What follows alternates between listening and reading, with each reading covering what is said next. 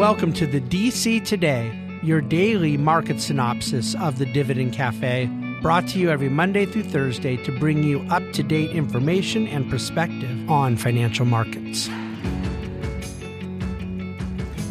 Well, hello and welcome to the DC Today, where today is Wednesday, January 18th, where Pacifica Christian is number three in all of Orange County, and where the market today got hammered. Um, it's an interesting point in the market that I want to spend most of our time talking about today because you have had these, you know, 500, 600 point down days over the last year that almost exclusively, um, eh, I would have to go back and check if there's anything I'm missing, but almost exclusively were related to some form of the inflation fed narrative and that is to say you could have had the market down a lot when CPI came in higher than expected one day or when the Fed talked tougher one day or when the Fed tightened more than expected or telegraphed more tightening than expected. You know, these various things that kind of took place largely throughout um, the spring of 22 through the end of the year uh, or through let's let's call it um, the fall. I think that the uh, market's issue today to a lesser degree yesterday is now in the other side of the narrative. And you and you might be thinking with, with some rationale what's the difference? Who cares why you know a market down a bunch uh, feels the same. Keep in mind the market had been up a bunch and and it's still up on the year so far in these first couple of weeks that we've been open but a lot of these gains that were getting pretty heavy uh, have come back in the last couple of days. And yet it's not related uh, the bond market's rallying like crazy. Bond yields are dropping. Um, and that's up and down the term uh, structure. So the yield curve um, is moving lower. And at the same time, uh, there's this ambiguity in the stock market. So, what does that mean? Because it clearly doesn't mean people are trying to price in more Fed tightening when, first of all, the Fed is about to take a looser posture, not a tighter posture, but also the bond market saying the exact opposite. What it is referring to is economic weakness. And in a way, someone who doesn't like it when bad news is supposed to be considered good news and good news is supposed to be considered bad news and thinks that that represents a sort of distortion to reality um, that is to me this is a positive development even if it's a negative affected markets for a bit. So what do i mean by concerns about the economy? Well first of all the dow was down and a lot of it came in the latter half of the day. Um, but the dow was down 614 points today 1.8% the s&p was down 1.6% the nasdaq was down one and a quarter. And at the same time the bond market rallied big. I mean this is a stunning fact that the 10 year bond yield is back to 3.37%. It was down 16 basis points today. So, how's that for long term inflation expectations? Um, the best performing sector in the market was communication services. It was down almost 1%. The worst was consumer staples, which was down 2.65. Pretty brutal hit in the consumer staples sector. Crude was down a percent, but is still sticking right around that $80 mark. So, first, what happened this morning was futures rallied quite nicely uh, pre market when the producer price index came out. And what happened was um, PPI was expected to drop 0.1%, so that would still be disinflationary, but it dropped 0.5% on the month. This is a sequential drop. From November to December, prices dropped half a percent. And so that is what you call deflation. Um, now, uh, November's number was adjusted downwards as well. So the PPI number went lower in November than anticipated. And then on a year over year basis, um, you saw the PPI up 6.2%, and it had been up 7.4. So you now see disinflation year over year uh, significantly so in CPI and and uh, to uh, some degree in PPI, which is producer price inputs or or, or uh, wholesale prices versus consumer prices. now, wholesale gas prices dropped 13% in the month of December. That certainly helped, but the food index was down over 1%. Um, you, you have a number of things uh, that are leading in that regard. And the reason the markets moved higher was that, again, reinforced expectation that, well, if uh, these inflationary numbers are all coming down, the Fed is even closer and no reason to get all caught up on it so far so good. I think it's a a good a good way of looking at how things were uh, unfolding. Then what all of a sudden caused the markets to pivot? A couple hours later, the industrial production number comes out, and you are talking about a 0.7% drop in December alone, not year over year, one month which really, because there was 0.3% additional downward revisions from prior months, you're actually talking about a 1% drop in industrial production from where we had thought we were. Manufacturing being the biggest contributor to that decline. This is the largest monthly decline in over a year. And on an annualized basis, industrial production is down 5.2% in the last three months. That is brutal. So you add to that things like a very large software company, uh, Microsoft, announcing 10,000 layoffs, laying off 5% of their workforce. Uh, retail sales had fallen in December 1.1%. That does mostly refer to the disinflation I'm referring to, particularly gas prices being lower. It led to a, high, a lesser number in, in retail sales. Nevertheless, downward pressure in terms of economic strength and activity. Um, my I want to talk real briefly about Bank of Japan and the Fed. Um, but my my big takeaway here is that the economic weakness narrative is very possibly about to replace the Fed inflation narrative. Uh, the good news of that is it means you're all the closer to that inevitable point of markets pricing in um, the bad news and moving on to the next. Uh, but I, I continue to believe that the right play is humility around expectations of what happens in the economy, because there is increased talk about soft landing, and and then now there is increased talk about some of the economic weakness that is clearly present. All this stuff has been there for us for some time.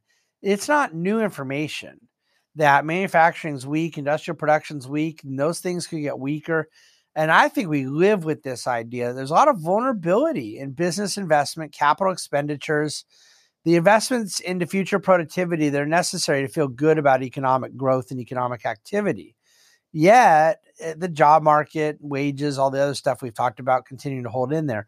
Nothing's really changed in that tension. And so I'm all for not being overly confident in an economic outlook in 23. But that doesn't mean that we can't see, you know, the market may be responding to at a given point in time. Um, where it pans out, where it pans out, and I do find it mostly immaterial to what we believe about managing capital. But I'm trying to give you some context and explanation for the day to day movements in the market. I mentioned I wanted to quickly say something about um, oh oh just real quickly on the market. I'm sorry. This is, I gotta make sure I'm reading this right. 65 days. I typed this myself about 12 hours ago, or let's see, 10 hours ago. Um, the market's low, let's call it the S&P 500. The market's low um, in this cycle was October the 12th, and it has not re-hit that low, and really it's quite a bit above it. I mean, it's pretty significant. Um, and that now is 65 trading days since October 12th. And so you've gone 65 days without making a new low. And people are wondering is this a sign, technically speaking, that the market won't make a new low? What do we make of it? And of course, the answer is who knows and who cares? Why would how many days it's been above a number have anything to do with what it ends up doing at some point going forward? But I do think that there is um, this concept of of market of prior market bottoms representing kind of reference point for where we go. And I, I think it's highly unlikely that you get both of the things at once that can disrupt markets. And that would be Fed substantially tightening and surprisingly tightening. At the same time, the economy and weakness substantially worsening relative to expectations. And I think those two things are now in conflict with one another. And so, therefore, it puts a certain floor as to how low things can go. But of course, that floor can be taken out if global recessionary fears are worse than expected. The China reopening uh, uh, thesis is why I'm not a big believer in that idea. But some erosion of U.S. corporate profits, it's worse than expected. Some changing, uh, some deterioration of what is right now quite healthy labor markets. Um, there's a lot of things that could happen. Uh, I do continue to wonder when I see not only um, some of the stock market weakness over the last year and what we know uh, in terms of kind of valuations and and so forth uh, in the tech sector, but then now the fundamentals of where the the bulk of the job layoffs are there. They're in Silicon Valley. They're in tech.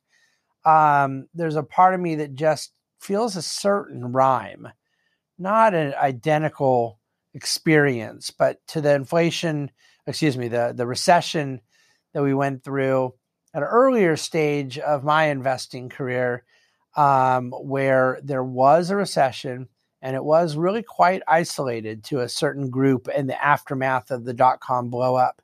And I don't know that that thesis I've thrown out there for oh, over a year now.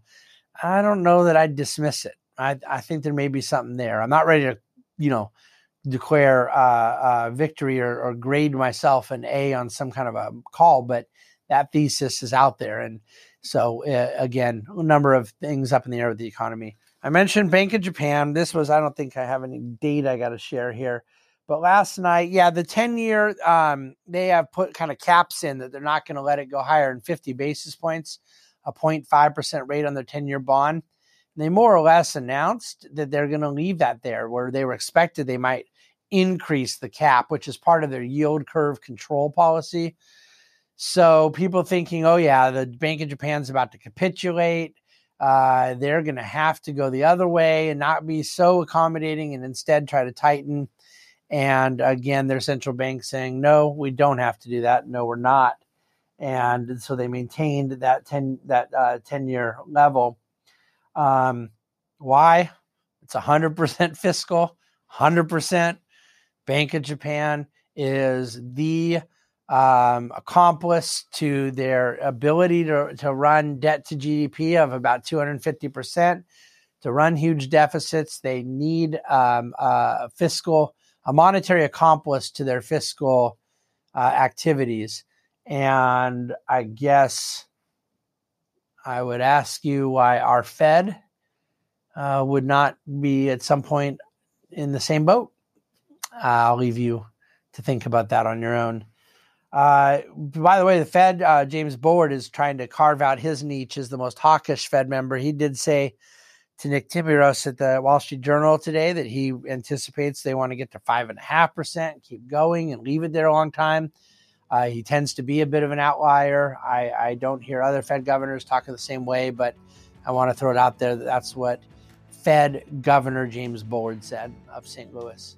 That's all I got for today's DC Today. Bad couple days in the market. We come back tomorrow, Thursday, and please do send, send any questions you have on any topic to questions at thebahnsengroup.com. Thank you for listening to and watching the DC Today. The Bahnsen Group is a group of investment professionals registered with Hightower Securities LLC, member FINRA and SIPC, and with Hightower Advisors LLC, a registered investment advisor with the SEC. Securities are offered through Hightower Securities LLC. Advisory services are offered through Hightower Advisors LLC. This is not an offer to buy or sell securities. No investment process is free of risk. There is no guarantee that the investment process or investment opportunities referenced herein will be profitable.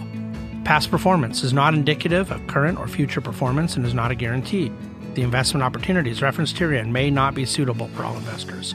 All data and information referenced herein are from sources believed to be reliable any opinions, news, research, analyses, prices, or other information contained in this research is provided as general market commentary and does not constitute investment advice.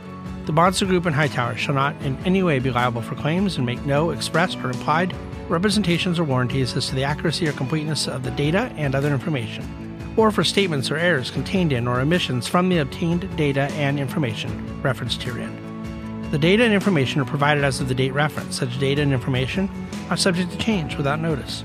This document was created for informational purposes only. The opinions expressed are solely those of the Bahnsen Group and do not represent those of Hightower Advisors LLC or any of its affiliates. Hightower Advisors do not provide tax or legal advice. This material was not intended or written to be used or presented to any entity as tax advice or tax information. Tax laws vary based on the client's individual circumstances and can change at any time without notice. Clients are urged to consult their tax or legal advisor for any related questions.